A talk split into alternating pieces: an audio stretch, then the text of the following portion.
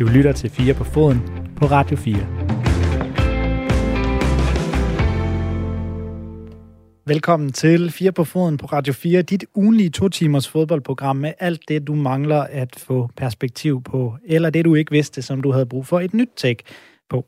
Mit navn det er Niklas Erbelov Dein, og jeg er din vært frem til klokken 19. Vi har en masse interessante fodboldhistorier, vi skal igennem her den næste times tid, inden vi næste time har en hel times fokus på nedrykningskampen. Ikke bare den der, der foregår og skal i gang i Superligaen her i weekenden igen, men fænomenet nedrykningsstrid. For hvordan er det at ligge og rode rundt dernede i mudderet og gå på arbejde hver dag med det primære formål at forsøge at sikre overlevelse i landets bedste fodboldrække. Og hvordan er det så, når det lykkes, og hvordan er det, når det går galt? Det spørger jeg om i næste time, og jeg har flere mestre ud i netop den disciplin med mig. Blandt andet gode gamle Ove Christensen. Men først der skal vi forbi fodboldmorale, Randers' store aften, tilskuerfremgang i Superligaen og til sidst en dansk fodboldmusiklektion. Og husk, at du kan være med. Det kan du ved at skrive en sms ind til mig. Den starter du med R4, skriver du din besked og sender den til 1424. Det var altså bogstavet R, cifret 4. Så laver du et mellemrum, en besked og afsted til 1424, så lander den lige herinde ved mig. Det her det er 4 på foden på Radio 4. Mit navn er Niklas Erbel Dein. Velkommen til. Radio 4 taler med Danmark. Fodboldspillere, de er rollemodeller. Det hersker der vist efterhånden ikke den store tvivl om. Og på den front har det været et par meget kedelige uger i særligt engelsk fodbold på det seneste. Mason Greenwood fra Manchester United, han står anklaget for vold og overgreb mod sin kæreste. Den tidligere Ajax-stjerne, eller Arsenal-stjerne, også tidligere Ajax-stjerne, Mark Overmars, han er trådt af som sportsdirektør i netop Ajax, efter at have krænket kvindelige kolleger og Kurt Zuma fra West Ham, han er blevet filmet, mens han sparker rundt med sin kat derhjemme. Og det er særligt sidstnævnte, vi skal tale om nu. Og det skal jeg sammen med Asger Hedegaard Bøje. God aften. God aften. Du er journalist på Weekendavisen og forfatter, forfatter til flere fodboldbøger og gode kender af programmet her. Jeg kender selvfølgelig også godt til dig, Asger. Og Asger, jeg tager vist ikke øh, munden for fuld, hvis jeg siger, at du sådan helt generelt er optaget fodboldens plads i samfundet og omvendt. Er det korrekt? Det er helt rigtigt, ja. Ja, så er vi dig ordentligt på plads. nu ser vi de her episoder, og særligt en øh, række sponsorer, altså store kommersielle foretagender, der er hurtigt ude og cut alle sine forbindelser til de pågældende fodboldspillere her, altså særligt, særligt øh, Kurt Zuma og, øh, og Mason Greenwood, som jeg nævnte. For at starte lidt firkantet og storladet ud, er vi så i gang med et stort moralsk opgør i, øh, i fodbolden? Ja, det synes jeg faktisk godt, vi kan sige. Øh, ikke kun øh, på baggrund af de her sager, som du har ridset op, men, øh, men i det hele taget, i den udvikling, vi har set i, øh, i international fodbold, men også øh, i hjemlig fodbold i løbet af de sidste, øh, lad os sige, 4-5 år, øh, hvor der er kommet et andet fokus på, øh, hvordan øh, opfører øh, øh spillerne sig, hvordan bør de opføre sig, og også en kortere lunde i forhold til øh, de store sponsorer og de store klubber, og hvad de sådan ligesom vil stå model til, eller man kunne også sige, øh, øh, hvor meget de vil have sværtet deres, deres gode navn og rygte til. Nu nævnte jeg før sagen med, med Mason Greenwood øh, fra Manchester United, ham her den unge angrebsstjerne. Og jeg slår den jo så tydeligvis sammen med, med, med sagen med, med Courtois for at kunne tale sådan lidt mere generelt om moral i fodbold. Kan man overhovedet det? Altså kan man sammenligne voldssager og dyrmishandlingssager, som jeg egentlig gør her? Altså, man kan jo godt sammenligne det, men, altså, men der er jo tale om, om selvfølgelig om sager på, på vidt forskellige niveau for mig at se. Altså, det er jo ikke for at negligere øh, øh Suma, der sparker rundt med sin kat, men, men øh, og man kan sige, der er ikke rigtig nogen, øh, der, der er ikke rigtig nogen vej udenom. Der kan vi ligesom se, det er det, han gør, og, og Greenwoods sag er selvfølgelig mm, voldsommere, i hvert fald mine øjne, og det, men, men, men der er jo ikke faldet, no, faldet no, fældet nogen dom endnu. Øh, men altså, man kan sammenligne det på den måde, man kan sige, fokus øh, er på, hvordan opfører spillerne sig uden for banen banen. Og det kan man sige, har det ikke altid været det? Jo, det har det måske, men hvis vi går længere tilbage i fodboldhistorien, så har der faktisk været en sådan større, hvad kan sige, tilgivelse, og det kommer til at lyde så fint, fordi, fordi det kan også handle om, at man ligesom dækker over de sorte øh, og mørke kapitler, der er. Øh, og det har man gjort tidligere, og, og, og omvendt kan man sige, i dag, der kommer, der kommer det meste ud. Og i, i Suma-sagen her kan man sige, der er det jo så ham selv eller hans bror, så vidt jeg kan forstå, der har, der har holdt det her kamera, og de har været dumme nok til ligesom at lægge det her ud på sociale medier, og så går det stærkt. Og så ser vi jo, øh, så ser vi West Ham som, som klub, og så ser vi Adidas som hovedsponsor, øh, hurtigt øh, markere sig med, med henholdsvis bøde og, og det at trække sig øh, som, eller trække sit sponsorat. Det får mig til at tænke på, om det så er sociale medier, der er humlen i det her. Altså er, er det her blevet mere tydeligt, hvad der foregår rundt omkring på grund af sociale medier? På, på en måde kan man sige, at, at det er blevet mindre tydeligt, hvad der foregår, og på en, og på en anden måde kan man sige, at det er, blevet, det er blevet meget tydeligere. Det første først, altså der er blevet længere afstand imellem den enkelte fan og så stjernespilleren. Det er simpelthen sværere at få vedkommende i tale. Det hele er styret meget af presseafdelingerne i de her klubber. Øh, der er store øh, pigtrådshegn rundt om, om træningsanlæggene, så vi ikke rigtig kan få at vide, hvad der sker inden af statshemmeligheder inde i den enkelte klub. Og på den anden side kan vi så sige, at hvis der er noget, der slipper ud, så går det stærkt. Altså, så det, og det tror jeg også er med til at, øh, det er en del af historien her, altså at, at, at, at vi, vi er vant til, øh, eller hvad skal vi sige, vi har vendet os til at tænke om de her spillere, at de skal ikke begå fejl. De begår ikke fejl. Og langt de fleste fodboldspillere begår ikke særlig mange fejl offentligt. Altså 99% af alle fodboldspillere, de opfører sig faktisk rigtig kedeligt og godt. Øh, og, og, og, og jeg vil også sige generelt bedre, end man har gjort tidligere. Men, men så er der de her brødende kar, kunne man sige, øh, i, på forskellige niveauer, som du har ridset op her i, i din intro. Øh, og og når, når vi så møder det, så er forarvelsen så også øh, tilsvarende stor, fordi vi tænker, øh, det troede vi egentlig fodbolden var udover. Og det er vi jo ikke, fordi fodbolden ofte eller altid spejler samfundet, og der vil være øh, idioter, og det er der også i fodboldens verden.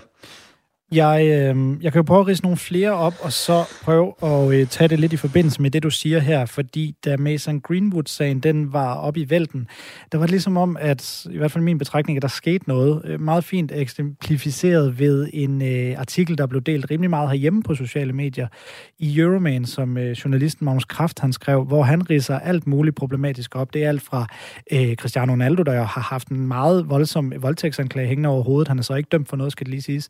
Ole Gunnar Solskjaer, der har dækket over en voldtægtsanklaget spiller i, øh, i Molde, da han var der, øh, og desuden boykottet et medie, et norsk medie, der vil spørge ind til det her, øh, og så meget mere. Øh, selvfølgelig også øh, Mason Greenwood-sagen, Kutsuma osv. osv.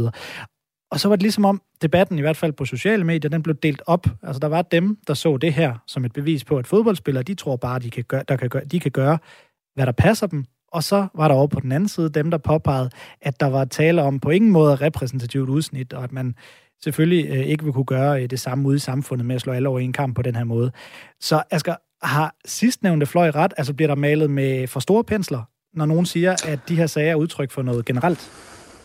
Begge fløje har ret, vil jeg sige. Altså, den ene fløj har ret i at sige, at, øh, at, øh, at, at det her øh, ikke er repræsentativt på nogen måde for alle fodboldspillere, for det er det virkelig ikke. Det er virkelig undtagelserne. Men det er jo selvfølgelig de undtagelserne, vi som journalister laver historie på. Sådan er det jo. Den her gamle sang med, at det er ikke alle de fly, der letter til tiden og lander igen. Det er det fly, der, der styrter ned, der er historien. Øhm, så de har ret.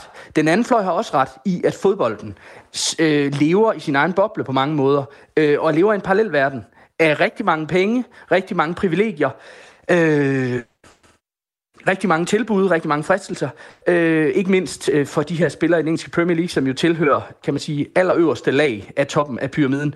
Øh, og, og der er altså nogen der igen, nogen få, men de er der, som ikke kan administrere den frihed, eller den, øh, ja, øh, de privilegier, som gør, at de faktisk kan gøre hvad som helst økonomisk, øh, og indimellem også moralsk, og slippe afsted med det. Vi må hellere med, hvad hedder det, vende kigger den lidt ind mod os selv også. Altså, kan vi medier gøre mere skade end gavn også på den front? Jamen, det er jo en svær diskussion, altså fordi, øh, fordi hvad, hvad, hvad skal man næsten gøre som medie, hvis, hvis du har en, en højt profileret Premier League-spiller, der, øh, der sparker rundt med sin kat hjemme i stuen, så er det en historie. Altså, vi kan jo ikke lukke øjnene for virkeligheden. Vi kan jo ikke lukke øjnene for, for, for, de, øh, for de tosser, der, der nu gør det her. Så det skal dækkes. Men altså, man kan måske godt, øh, man kan måske godt diskutere proportionerne i det. Det er, der, det er jo også blevet diskuteret i England.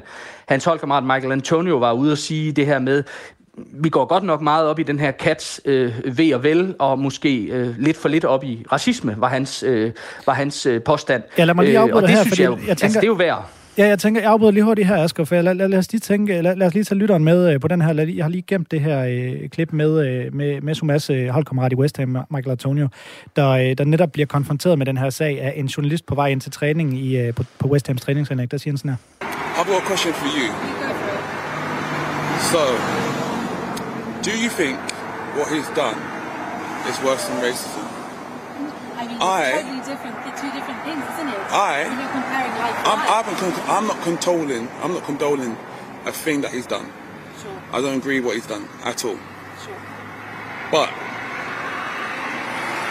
there's people that's convicted, been caught for racism, and has played football afterwards.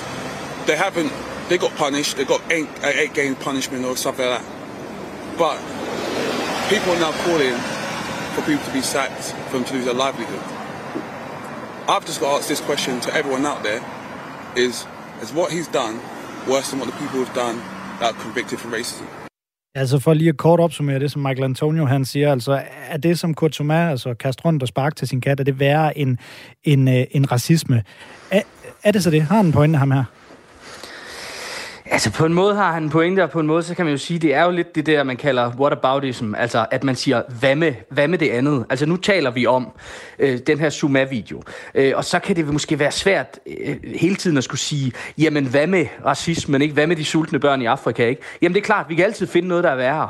Og, og, og hvis Mason Greenwood øh, dømmes øh, for, for det, han står anklaget for, ja, så vil jeg da sige, så er det værre. Men men, men, øh, men derfor kan det stadigvæk godt være en sag, og jeg vil sige, det er jo ikke fordi, man ikke taler om racisme i engelsk fodbold. Vi kan sagtens tale mere om det, og det øh, skal jeg være den første til at sige, at det synes jeg er en, en rigtig god idé.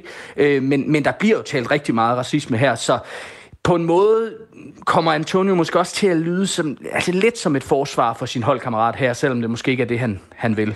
Men, men på den anden side har man jo også, hver gang der kommer de her øh, triste episoder med racisme, så er man også ude og snakke om straffe, og der er mange, der mener, at der, der ikke bliver straffet hårdt nok for det her i fodboldens verden generelt. Så det her er ikke også en måde at gå ind og skabe fokus på det, når der er den her opstandelse. Altså når folk i forvejen er vrede, så hey, prøv lige at, at lade os holde det brede fokus på de ting, der også er gang med. Altså, eller øh, for at Jo, sige det på en anden måde, det den her whataboutism, altså. ikke? Altså, okay en gang, men... Jo, det kan man sige. Altså, det er den da. Øh, øh, øh, jeg synes bare ikke, at det er helt rigtigt, at, at der ikke bliver talt om racisme, eller der ikke bliver slået ned på racistiske ytringer, både på tribunen og på banen. Øh, men derfor kan det selvfølgelig sagtens blive bedre. Det har en pointe i, Antonio. Lad os lige høre et øh, klip med her. Det er BBC-journalisten øh, Adel Ray, der har optaget nogle West Hams fans og øh, smidt det på Twitter.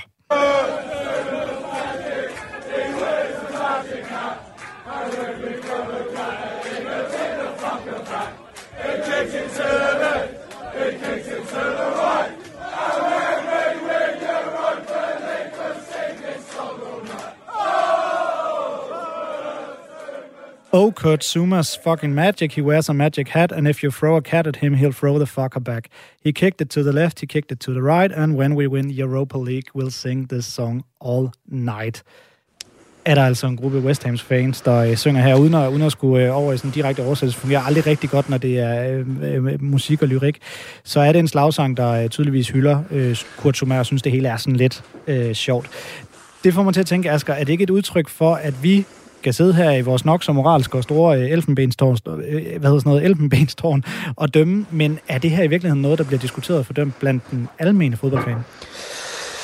Det kommer an på, hvem den almindelige fodboldfan er, men, men altså, øh, fordi han, hun har også ændret sig i de sidste 5-10 år. Øh, men, men det her er sådan det, englænderne kalder banter, ikke? Altså det her, hvor man sådan ligesom tager pis på sin modstander, eller hylder sin, sin, sin, øh, sin egen spiller, og så kan man sige, ja, det er over stregen, det er det jo. Men, men, men det er sindssygt svært at opdrage på et fodboldstadion, og på den måde, så, så øh, hele den her debat, den peger også ind i den her genopdragelse af fodboldtilhængeren, eller af fodboldstadionerne, som vi ser i de her år. Altså det her med, at vi, skal, vi synes, at fodboldfans skal opføre sig øh, meget, meget pænt, og, og lige så pænt, som vi vil gøre uden for fodboldstadion. Og det kan være et fint ideal at have, det er bare fuldstændig umuligt at efterkomme. Øh, så så det, det overrasker mig ikke, at der kommer sådan en, en slagsang her, og det kan man godt sige noget kritisk om, men det, jeg overgår det næsten ikke, fordi, fordi øh, jeg synes ikke, det, det er der problemet ligger nødvendigvis. Er det på den måde noget, som også taber ind i den debat, vi efterhånden har med VM i Katar og så videre? Du siger, den her genopdragelse af en fodboldfan det er i hvert fald noget, der hænger sammen med den, øh, man kan sige, også vækkelse, som har været de senere år blandt mange fodboldfans, øh, både i Danmark, men også ude omkring Europa. Altså, at der er en måske minoritet blandt fansene, men alligevel en efterhånden højlydt minoritet blandt fansene, som faktisk mener noget om verden, og som har nogle, øh, øh, nogle holdninger, og som gerne vil gøre op med en nedarvet, ofte machokultur i fodboldens verden. Øh, og, det, og det findes øh, i højere grad nu, end det gjorde for bare 10 år siden. Men der, der udover har man jo så et stort, kan man sige, tavst øh, flertal, og så har man så også nogle af de her højt råbende i den anden lejr, som vi lige hørte før.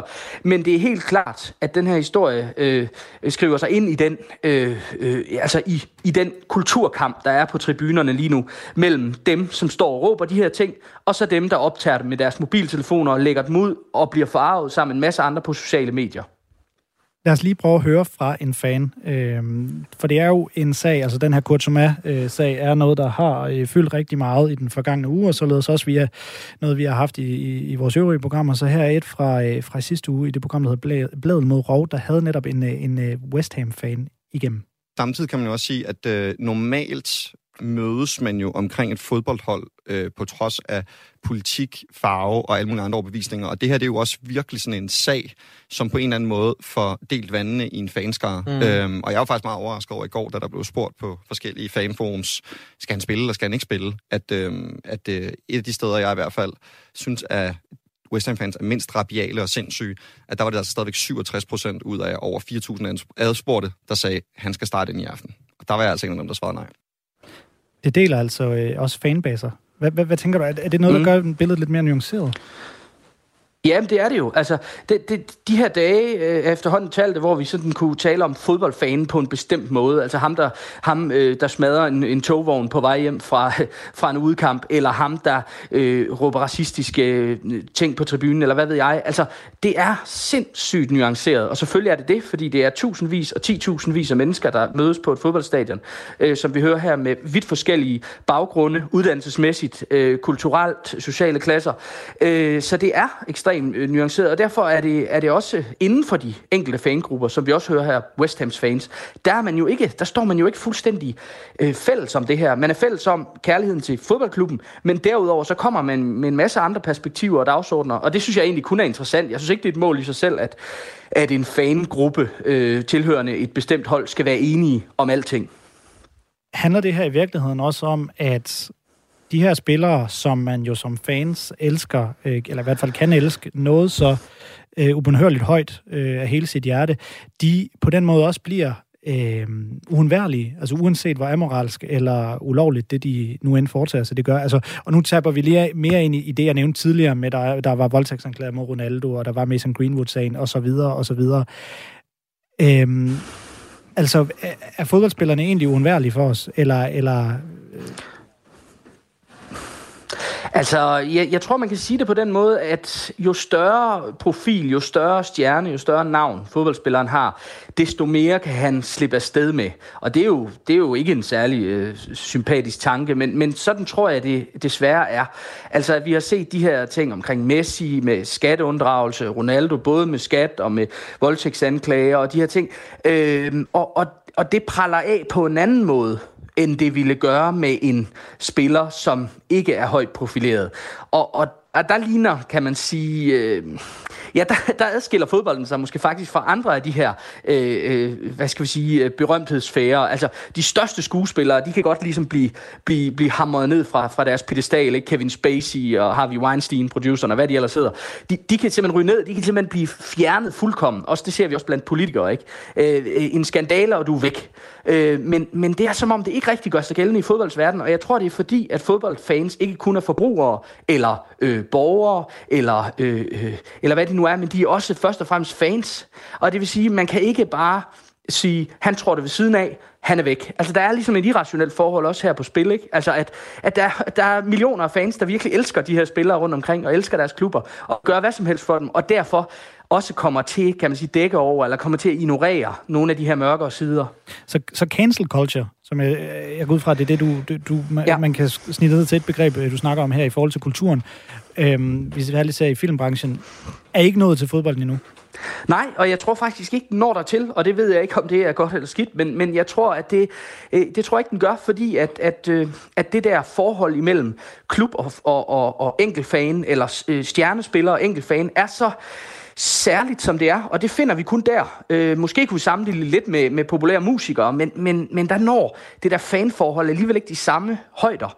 Øh, og det gør altså, at, at diskussionen altid bliver sådan lidt ulden, eller den bliver altid sådan lidt Øh, altså, det, det svarer lidt til at skulle dømme øh, et familiemedlem eller en, eller en rigtig god ven, altså for nogle af de her fans, ikke? fordi det virkelig er nogle mennesker, de sætter ekstremt højt og bruger rigtig meget tid af deres egen tid på og, øh, og, øh, ja, og idolisere.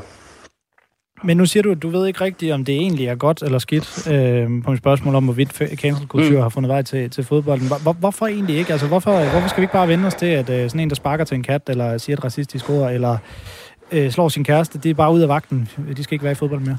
Nej, det synes jeg generelt ikke, vi skal. Jeg, jeg er generelt rimelig kritisk over, over for cancel culture. Altså forstået på den måde, at man, øh, hvis man begår en fejltagelse, og det kan selvfølgelig være en, en, en stor fejltagelse eller mindre fejltagelse, men man så er ude, ikke? hvem skal ligesom bedømme, eller hvem skal gøre sig til dommer over, man er ude. Det bliver så en eller anden form for folkedomstol, og det er jo ikke altid sådan det mest kønne øh, eller rationelle. Så, så det savner jeg egentlig ikke, men, men derfor kan jeg alligevel godt savne, at, at hammeren falder, i, altså en juridisk hammer, øh, i forhold til nogle af de her, øh, de her øh, store spillere, som, som øh, som til synligheden kan slippe lidt nemmere om med det end, øh, end, end resten. Men altså, man kan jo sige en spiller som Zuma, som jo ikke tilhører den aller, aller øverste hylde, men trods alt er en Premier League-spiller af en vis øh, profilering.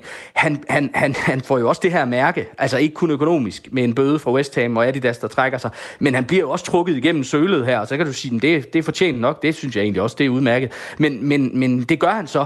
Men altså, om det skal dømme ham ud resten af livet, det, det, synes, jeg, det synes jeg ikke, det skal. Og således kom vi rundt om det emne. Mange tak for din tid her til aften, Asger Hedegaard Bøje. Det var så lidt. Fodboldskribent på Weekendavisen og øh, forfatter til flere fodboldbøger. Så kan jeg jo lige nævne her til sidst, at øh, Kurt jo har fået en straf. Han fik en bøde på det, der svarer til to ugers løn, 2,2 millioner kroner af det cirka, og de her penge, de er i øvrigt siden blevet givet til øh, dyrevelgørenhedsorganisationer. Radio 4 taler med Danmark. 16. dels finalerne i Conference League, de bliver skudt i gang på torsdag, og det er her, man skal lede efter de tre tilbageværende danske hold i europæisk fodbold. FC København, de står over i, øh, i den kommende runde, mens FC Midtjylland tager imod græske PAOK, og Randers skal op mod de tidligere engelske mestre fra Leicester City. Vi skal kigge nærmere på Randers opgør mod de forsvarende FA Cup-vinder, der har Kasper Schmeichel på mål, og Jannik Vestergaard i forsvaret. Øhm, på papiret, der ser det ud til at være Randers' største kamp i klubbens 20-årige historie. Derfor har jeg nu inviteret øh, dig, Vito Hammershøj Mistrati, med. Du har spillet over 100 kampe for klubben og er anfører for holdet. God aften, Vito. God aften. Du har prøvet at rykke op i Superligaen, du har prøvet at vinde pokalturneringen, og så har du prøvet at kvalificere dig til et europæisk gruppespil, som I jo er i gang med øh, nu, eller er stadig er i gang med nu. Kan, øh, mm. eller det vil så sige, gruppespillet er selvfølgelig ikke klar med videre, I, I er i, i det, der hedder playoff rundt nu, bare lige at få, få det på plads. Kan vi alligevel tale om, at Leicester-kampene, det bliver øh, det forløb største i din karriere? Ja, det, det, det kan vi godt.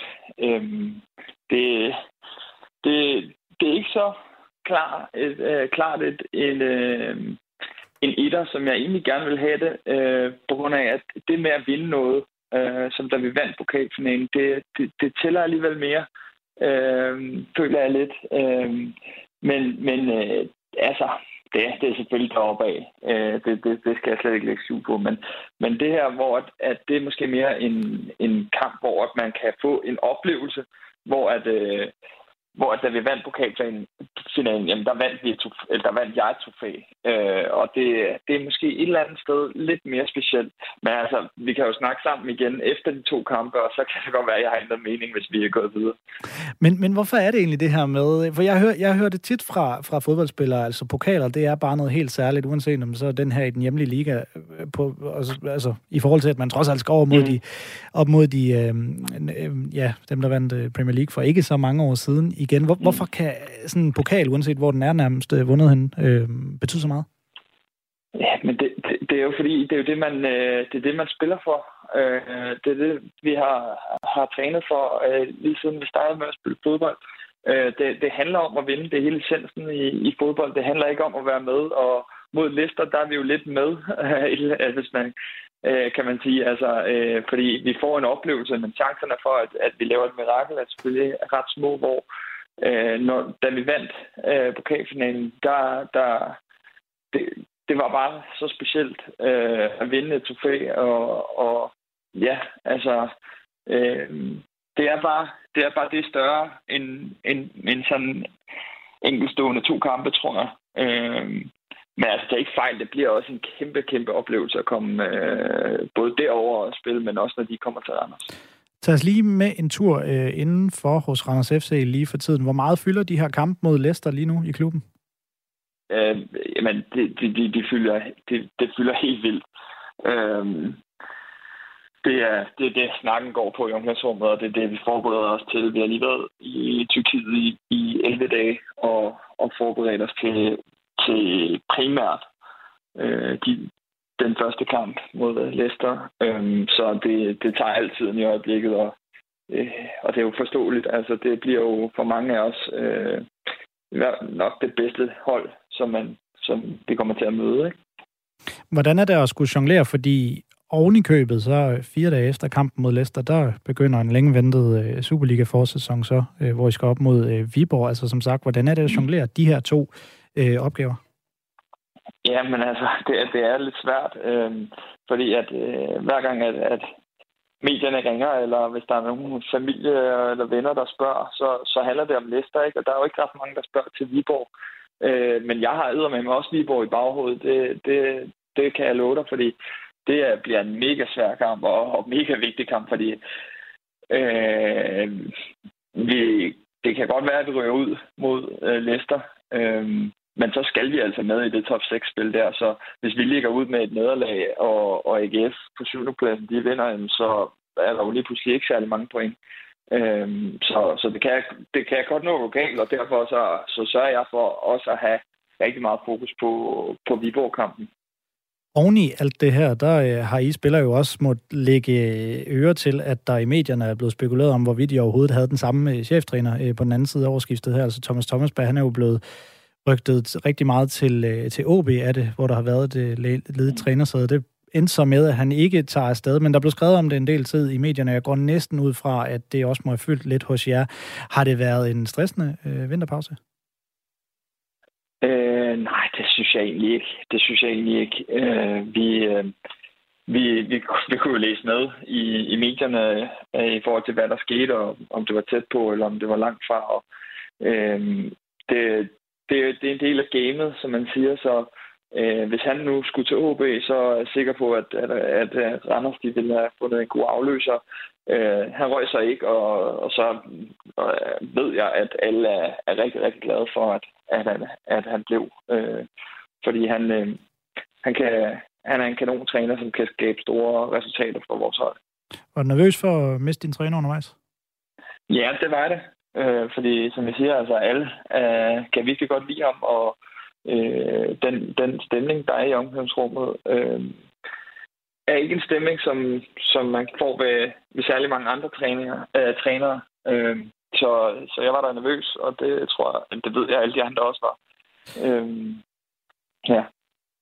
Men det er altså Thomas Thomasberg, som, øh, som er jeres træner, øh, når I skal spille mod øh, Leicester, som så er første opgave her efter vinterpausen. Hvad skal lykkes for, at I overhovedet har en chance mod et øh, Premier League-hold, der holder til i toppen af Premier League? Ja, men altså, det er jo det, det er et svært spørgsmål, men jeg tror, man må, vi skal ty til den klassiske, at hvis vi får en chance, så skal den sæt med også sparkes ind, øh, fordi vi kommer nok ikke til at være i den. Øh, så, så kynisme og effektivitet må være nøgleordene øh, fra, fra vores lejr, fordi øh, jeg tænker, øh, at, at det bliver en kamp, hvor at, at den ligger, øh, at boldprocenten ligger på vel 65, 70, 30, 25 sådan noget. Øh, så, så det handler om, at når vi er oppe i, op, omkring deres spil, så skal vi simpelthen få afslutninger på. Øh, fordi ellers så, jeg tror, det bliver svært at holde lister fra at score. Nu øh, snakker vi selvfølgelig om Conference League som en, øh, en stor turnering, øh, men for et hold øh, fra Leicester, som har spillet Champions League for ikke særlig lang tid siden, så er det jo en af de her lidt nyere turneringer, der nok ligger lidt længere nede i prioriteterne, øh, end den gør hos jer.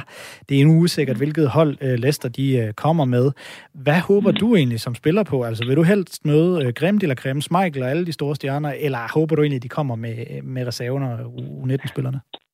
Øhm, jamen, der håber jeg, at de kommer reserve U19, øh, så vi har en mul- bedre mulighed for at gå videre, fordi det er jo i sidste ende, det handler om. Øh, det, det ville selvfølgelig være fedt, hvis de kom med og, og spille mod alle deres bedste spillere og sådan noget, men så bliver mulighederne for at gå videre og, og spare øh, det mindre. Ikke? Men altså, man kan sige, øh, de rører ud af, så vidt jeg er orienteret, at de rører ud af alle andre øh, turneringer, som, som de er med i, så øh, Øh, lige pludselig så er, er Conference League deres sidste mulighed for at få øh, et trofæ eller en finaleplads.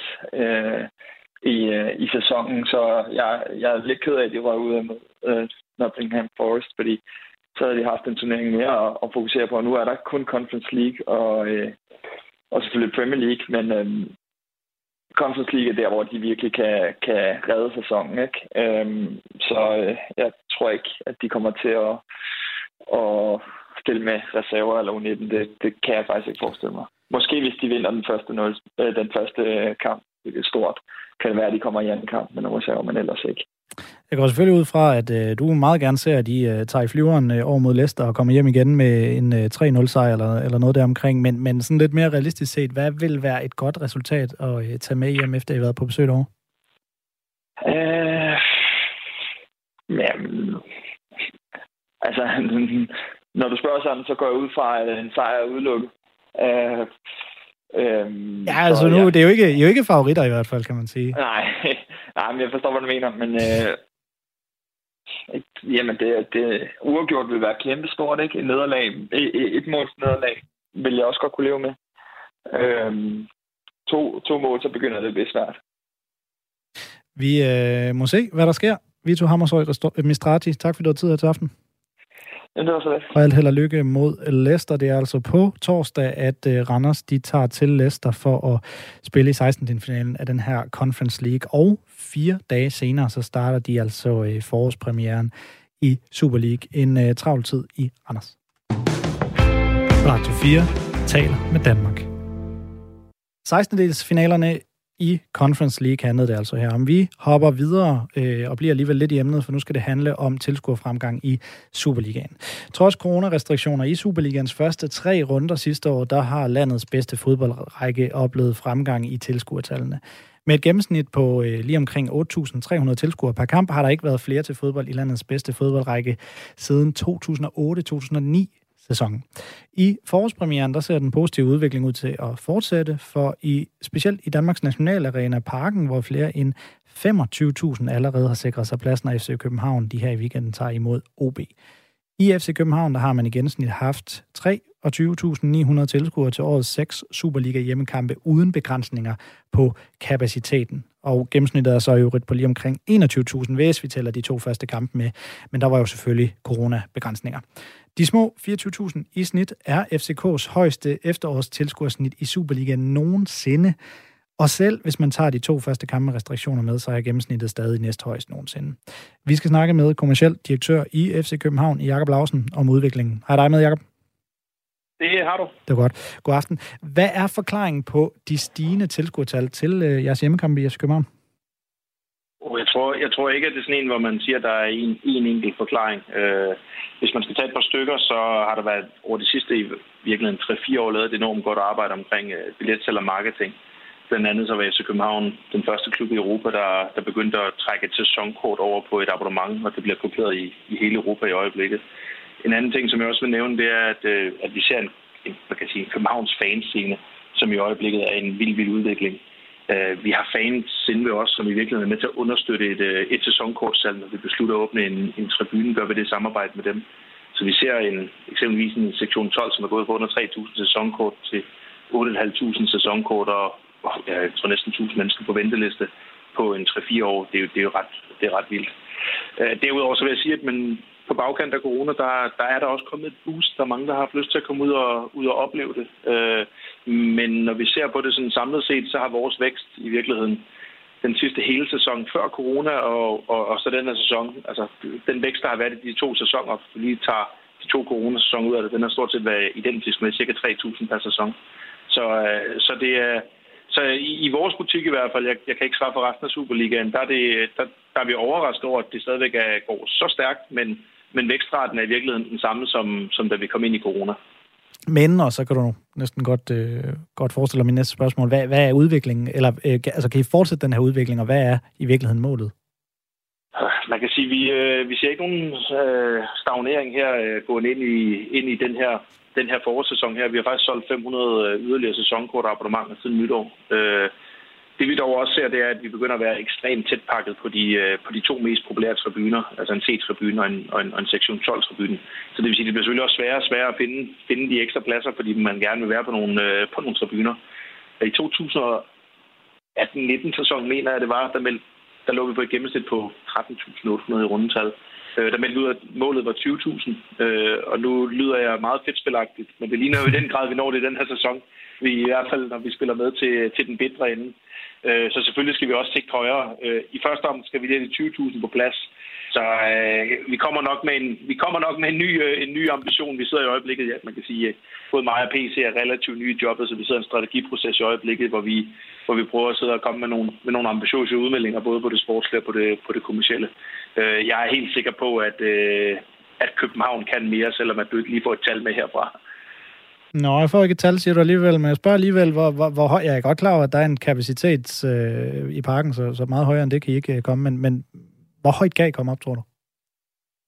Det, det, det handler om flere ting. Det handler om at sige, i forhold til den gang, hvor, hvor, du, altså, hvor man tidligere var, var oppe og bokse på de, på de 22.000 gennemsnit, der havde man også et, øh, der havde man en højere stadionkapacitet.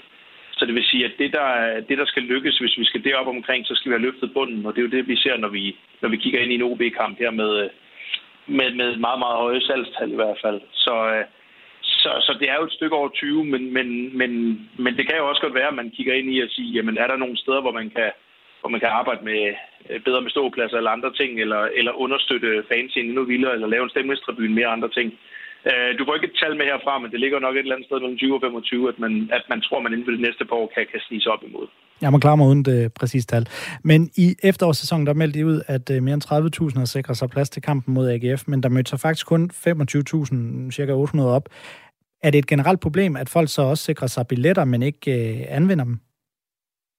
Ja, altså, jeg tror, det er, det er virkelig et problem. Øh, alle steder, især når du har nogle kampe, hvor, det, hvor, det, hvor, du, hvor du måske ikke har det der, kan man sige, det der store grundlag for at kunne regne det ud. Og, og der kommer et af problemerne ved at have mange sæsonkort og abonnementer ud. Fordi når folk køber en billet til en enkelt kamp, så ser vi, at de med 95% sandsynlighed bruger den. Så er der måske 120, som, som har glemt en, en fødselsdag eller et eller andet. Men når du så tager en AGF-kamp, hvor vi, hvor, vi, hvor vi lige pludselig ender op med at have solgt 17.000 sæsonkort, hvilket vi hvilket vi ikke har tidligere, hvilket ingen, ingen klub i Norden tidligere har, så gør en forskel på, så gør en forskel på, om det er 60% eller 80% af sæsonkortene. Det gør faktisk øh, en, en, en forskel på 3.600 på udnyttelsen. Så i tilfælde af en AGF-kamp, der var vi jo faktisk skuffet over sæsonkortudnyttelsen. Det samme galt partnerbilletter. Resten af billetterne kom i virkeligheden, som vores data tilsagde, de skulle gøre. Så vi endte med dem der, ja, lige underkanten af 26.000, ikke, øh, ikke, øh, ikke 30.000. Omvendt så havde vi en Midtjylland-kamp øh, et halvanden måned før, hvor vi meldte en forventning om, om 32.000 ud på forhånd på et udsolgt stadion, men der dukkede faktisk 34.400 op. Så i den kamp, der, der så vi lige pludselig, at sæsonkortene de øh, prioriterede en, en Midtjylland-kamp som et derby, hvilket vi aldrig nogensinde har set, det gjort før, selvom man har spillet Midtjylland om, altså i guldkampe før. Så, så det er også sådan lidt, hvordan man skal, hvordan man skal, øh, skal, skal gøre det. Det vi kan sige, det er, at vi, det er virkelig en meget bevidst valg, at vi gør, at vi, at vi prøver at lære vores fans, at der er en forskel på udstedte og fremmødte. Vi kan godt prøve at komme med nogle bud på det, men, men vi ved det faktisk ikke særlig, særlig meget bedre end dem. Jo, det gør vi nok, men, men, men vi kan i hvert fald ikke sige det præcis, for der er så mange faktorer, der er svære at gætte på. I særdeleshed, når vi er ude i nogle tilskuertal og nogle scenarier her, som vi, som vi ikke har set før, så er det i hvert fald svært at gætte på, om det lige bliver 75 eller, eller 85 eller 65 procent, der kommer. Men hvad tror du, I kan gøre ved det? Øh, det vigtigste, øh, vi gør i øjeblikket, og der, hvor vi kan, og vi kan se, at det også gør en forskel, det er på udsolgte tribuner, hvor, at vi, øh, hvor vi har en kommunikation, som hedder, at det er altså retten til et tomt sæde er ikke til salg. Så hvis ikke du kommer, så bliver du simpelthen nødt til at sige, du er simpelthen nødt til at sige, sige sige, at du ikke kommer, eller, eller du har et ansvar for at få en, for at få en anden røv i sædet for at sige det lige ud. Så, så, så hvordan er det, at vi kan få vores fans med til at sige, at hvis en sidemand ikke kommer, så skal du altså også være med til at prikke til ham. Hvem er det, der ikke dukker op? Så kan du også gøre noget teknisk, så man kan jo arbejde bedre med nogle, med nogle gensalgsplatforme. Man kan også arbejde med at sige, at visse produkter på de mest populære tribuner, det har vi faktisk gjort på nedersektion 12. Du kan ikke købe et, øh, et sæsonkort til, til nedersektion 12, medmindre at du har dokumenteret, at du har 70% udnyttelse for sæsonen tidligere. Så er der lidt noget rod i øjeblikket i coronatider, hvor, hvor, det, hvor det er fair nok, at folk har været lidt udelukket. Men, men, men vi begynder at indføre produkter, hvor man siger, på de mest attraktive pladser, der bliver du nødt til at vise loyalitet, fordi retten til et tomt sted ikke er til salg. Nu er det jo så officielt, at der barsles med et, øh, et salg af parken. Hvordan vil det så påvirke jeres øh, tilskuersalg? Øh, øh, øh, jamen det, man kan sige, øh, forhåbentlig ikke øh, overhovedet, fordi det, det er virkelig en mursten, der er til salg. Retten til at drive det, det, det bor stadigvæk i, i driftsselskabet FC København. Så det er stadig mig, der, mig, der ultimativt, eller mig med team, som ultimativt skal sige ja eller nej til de arrangementer, der kan foregå derinde. Øh, så, øh, så, øh, så i virkeligheden, der sælger man nogle mursten fra, men har stadigvæk en, en, en meget, meget, meget lang lejekontrakt, hvor at man er i fuldstændig kontrol over det. For ellers vil du hele tiden komme i konflikter med banen, og hvem er det, der har ansvaret, og hvem har ikke ansvaret og andre ting. Så i virkeligheden, så er, det, så er det op til os selv at vurdere, om det skal være anderledes. Og udgangspunktet er, at det ikke skal være anderledes. Der skal vi, der skal vi jo stadigvæk tilsikre øh, gode forhold og, og, og, og stærke events derinde. Nu har jeg, øh, Jakob Lausen, øh, prøvet at øh, kviste på nogle præcise tal, øh, og prøve at skaffe nogle præcise tal ud af det. Det er ikke helt lykkedes. Nu prøver jeg lige en sidste gang. Hvor mange tror du, der møder fysisk op til forårspremieren mod OB? Ja, det, øh, det bliver heller ikke... Jeg vil godt komme med et bud, men øh, så kan du også komme med et bud. Men, men hvad hedder det... Øh, men, men tilbage til den samme. Sig, hvad er det for noget data, der ligger bag igen? Ingen hold i Skandinavien nogensinde har haft så mange sæsonkort. Der er ingen data på, hvad, hvad udnyttelsen bliver på en kamp mod nummer 9 i februar under en potentiel storm. Så det er jo hele tiden det, det, er jo det der billede, at du beder mig om at kigge ind i. Mm. Øh, hvad for nogle ting gør jeg så, når jeg kigger på det? Jamen, så ser det højeste tilskuertal nogensinde mod OB, det er 25.800. Det var en kamp i april, hvor man kunne blive mester. Det højeste tilskuertal nogensinde i Superligaen i februar, det ligger på 26.800 mod Brøndby i en mesterskabssæson 2017. Kombinationen af de to, altså OB i februar, der har man aldrig set et højere tilskuertal end 15.000.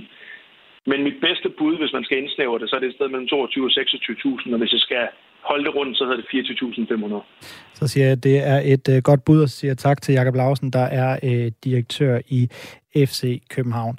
Og det er ikke kun FCK, der uh, som en fast bestanddel i toppen af Superligaen har bidraget med høje tilskuertal. For netop OB, som jeg nævnte før, Øh, der gæster FCK på søndag har også været et andet af de hold i Superligaen, der har oplevet størst tilskuerfremgang. Og det kan virke paradoxalt, når OB spiller på et slidt og gammelt stadion, og ikke har leveret nævneværdige resultater de seneste 10 år. Alligevel er der en tilskuerfremgang fra 5.200 i snit i 17-18 sæsonen til et snit på 7.900, altså lige knap 8.000 i efteråret 2021. Vi skal have kommunikationschef i OB, Rasmus Neisgaard, til at sætte fokus på en flot udvikling, tror jeg roligt, man kan kalde det, der er foregået på trods af sportslige resultaterne. Rasmus Neisgaard, hvad er årsagerne til OB's store fremgang på øh, tilskuerfronten? Ja, men det er, er der også mange flere, mange gode grunde til. Øh, vi, vi startede, øh, ligesom hos FCK, også arbejdet allerede før corona. Øhm, og hvis vi kiggede på, øhm, på tilskuergang fra, fra kalenderårene i 18 til 19, havde vi også allerede der en tilskuerfremgang på øh, 62 procent. Og opbakning er bare fortsat her under corona, så vi øh, tre år i træk har, har slået, slået rekorder med øh, sæsonkort i klubben. Så, så der har været en, øh, en stor opbakning i, fra, fra fodboldinteresserede fynboer for at komme til, til bold på stadion. Og det, øh, det har vi været rigtig glade for at kunne hjælpe med.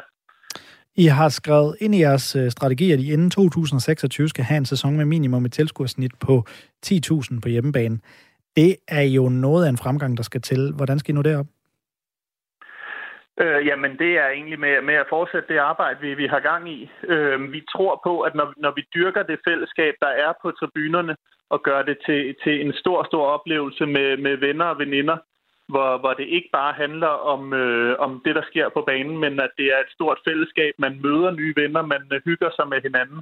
At det er det, det, der øh, man, man får, når man kommer til Nature Energy Park så, så tror vi på, at øh, vi gør stadion til, til øh, Fyns hårdtrukne social samlingspunkt, og det, øh, det vil vi fortsætte med at dyrke. I har øh, som en af de få klubber også en ambition om at være i top 5 i øh, antal udbanetilskuere i Superligaen. Det lyder lidt øh, kuriøst. Hvordan påvirker I som klub, hvor mange fans, der ser jeres kamp på udbanen? Ja, men vi, vi øh, prøver at hjælpe vores øh, fanklub og, øh, og fanfællesskaber med at arrangere nogle ture, når, når, når der øh, er udbaneture.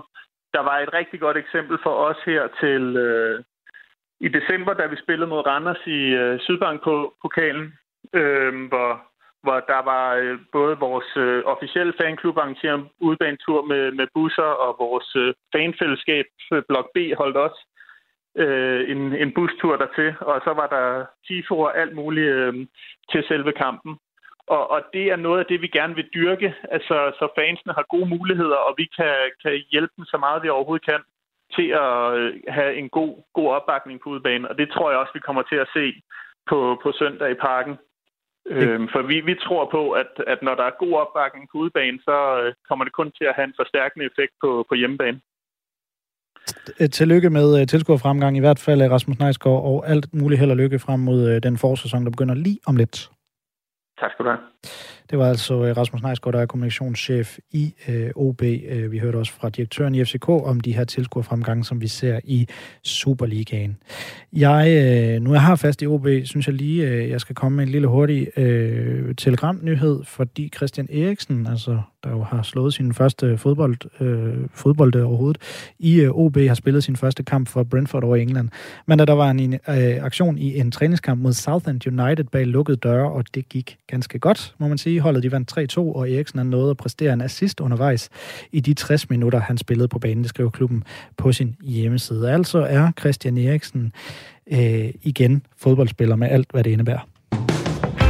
Radio 4 taler med Danmark. Og øh, vi bliver sådan set i Danmark, for lige her til sidst i første time fire på foden, der skal vi til et lille indslag, som vi startede i sidste uge, hvor vi besøger de danske fodboldklubber, og med hjælp fra klubberne selv forsøger at male et billede af, hvad der musikalsk kendetegner deres hjemmebanekampe. I den uge, der har vores øh, praktikant Mads været forbi første divisionsklubben Esbjerg, som er repræsenteret ved deres presseansvarlige Kenny Poulsen her, og han mener at vide, hvad der kan få vestjyderne helt op og støde på stadion. Lad os lige høre, hvordan det lød lydtapetet på Blue Water Arena før en kamp, det er faktisk, øh, det er faktisk gennemtænkt. Vi har øh, nogle forskellige, øh, nogle forskellige playlister, som vores tekniske medarbejdere oppe i speakerboksen, de, de spiller før kampen. Det er faktisk meget inspireret af, af engelsk fodbold, men også lidt rock. Lidt rocket, fordi der er en, der er en rockkultur i Esbjerg. Jeg ved ikke, om det stammer fra de gamle dage, hvor, hvor der virkelig var gang i, i havnen med fiskeriet. Den der lidt rå arbejderkultur, der har været i byen. Det er sådan. Så vi har forsøgt at tage sådan lidt noget inspiration fra England og kombinere det med lidt rock. Og, så der er sådan, og så bliver, det sådan, så bliver der bagt op til minut for minut frem til, frem til kampstart. Og hvad så med, når spillerne løber på banen? Når spillerne løber på banen, så øh, løber de på banen til tonerne af, af Johnny Massens øh, sang Blå Sol over Esbjerg, der fortæller noget om historien, om, øh, om området, øh, om EFB, hvad, hvad klubben kan, hvad det er for en størrelse, at man som modstander gerne skulle frygte at komme til, øh, til vores hjemmebane spil. Øh, et rocket nummer. Han er jo en, øh, han bor jo lige i vores baghave, han bor oppe på Faneø vi hører ikke noget fra det, og det er jo tit sådan, at hvis ikke man hører noget, så er det sgu meget godt. Øh, så jeg, altså, tror egentlig, at øh, ja, det er et godt tegn. Vi plejer at høre rigeligt, øh, når vi taber en kamp. Men mus- musikken er der ikke uh, nogen, der har kastet sig over. Mm. Kan du prøve at sætte nogle ord på, hvad det nummer gør ved publikum? Når, øh, når højtaleranlægget starter, og Johnny Massens øh, guitar, den, øh, den begynder at lyde. Der er ligesom noget instrumental i nogle sekunder, inden han begynder at synge. Øhm, der rejser publikum så op, de klapper og taktfast øh, spillerne på banen, og, og så ved man, nu, øh, nu er det nu. Det er nu, vi skal ud og slås for, for pointene. Så. Ja, og netop det her med, med opbakning og klapsalver, når der er blevet øh, scoret. Hvad er det så, der, der kommer ud? Når vi scorer øh, mål på Blue Water Arena, spiller vi øh, 10-15 sekunder af hittet Rockin' All Over the World med Status Quo. Um, igen rock-inspireret af altså lidt en undertone af, at Rocking All Over the World, det gør vi måske ikke. Særligt ikke lige nu, men, men det her med, at, at teksten øh, passer lidt til, at vi selv øh, ser os selv som en, en stor klub i dansk fodbold, og en vigtig klub i dansk fodbold. Øh, så vi læner os lidt op af, lidt op af titlen der.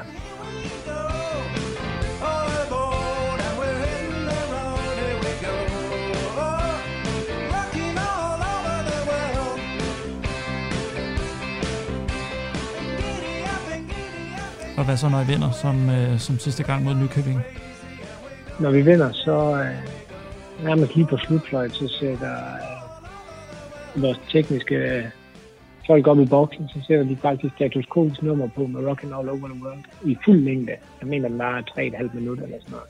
Mens spillerne, de går rundt. Og det er jo det er også den samme, som når I scorer. Hvorfor er det, den har en særlig plads? Jeg tror, at teksterne, de passer meget godt til til det moment, øh, det er, når man scorer et mål, når man har vundet en kamp. Og det er en, der har kørt længe? Den har kørt længe, ja. Så man kunne ikke forestille sig, at det blev noget dansk, eller noget house, eller noget mere moderne? Det tror jeg ikke. Det tror jeg ikke, altså. Det ved jeg ikke. Altså, hvis vores tilhængere pludselig kommer og siger, nu, øh, vil egentlig gerne sætte deres præg på noget helt andet, eller, eller så, så tager vi en dialog om det, og så, så ser vi, hvad vi kan finde frem til. I sidste ende er det også der beslutter det, men vi har en stor interesse i at lytte til vores fans. Det gælder inden for alle, inden for alle aspekter i at drive en fodboldklub, men så tror jeg ikke, vi ændrer på det. Også fordi det er jo, en, det er et ritual. Vi kender alle sammen uh, Jump på Brøndby Stadion. Det er jo, uh, altså, det er jo ikonisk jo Uh, når man hører det nummer, hvis du står på en bar et eller andet sted. Det ved jeg ikke, det gør jeg i hvert fald, så tænker jeg faktisk Brøndby Stadion. Og det samme vil vi jo gerne prøve at få lidt frem her, at hvis man hører nogle af vores numre, at, at man så får en eller anden association til, til Blue Water Arena. Så øh, vi, vi er ops på, at, at sådan nogle ting, der det skal man ikke ændre i, i tid og udtid. Så lige her til sidst, du snakker meget om om det her med, at, at det er vigtigt, at fansene kan lide det. At der er ikke nogen øh, ting, som jeg har fundet ud af undervejs, som fansene ikke kan lide. Altså noget, som er et no-go i Esbjerg. Det må ikke blive for poppet. Uh, jeg tror, vi har, ikke, vi har ikke fået det at vide direkte. Uh, men jeg tror, hvis vi, og med al respekt for Rasmus Sebak eller Nick Jay, eller hvem det kunne være, jeg tror ikke, vi ville blive så populære, hvis vi valgte en eller anden nummer fra i den genre, uh, som indløbssang for eksempel, eller målsang, eller når vi har vundet en kamp. Folk de vil have, at, at man giver sig 100 procent, um, og i den sammenhæng så passer, uh, så synes vi egentlig, at vi har ramt noget musik, der passer, uh, der passer uh, den historie meget godt. Tusind tak, fordi du vil være med. Ja, ingen problem. Det er orden sagde altså Kenny Poulsen fra øh, Esbjerg FB. Jeg gætter på, at der øh, sikkert er mange danskere, som giver sig 100% til både Sebak og Nick og Jay under busserne derhjemme eller ude på dansegulvet, men det kommer altså ikke til at ske på stadion i Esbjerg, hørte vi lige her. Og så synes jeg, vi skal tage lidt uspoleret Esbjerg Energi, inden vi går videre, så vi snupper lige noget af blå sol over Esbjerg med Johnny og Rasmus Madsen.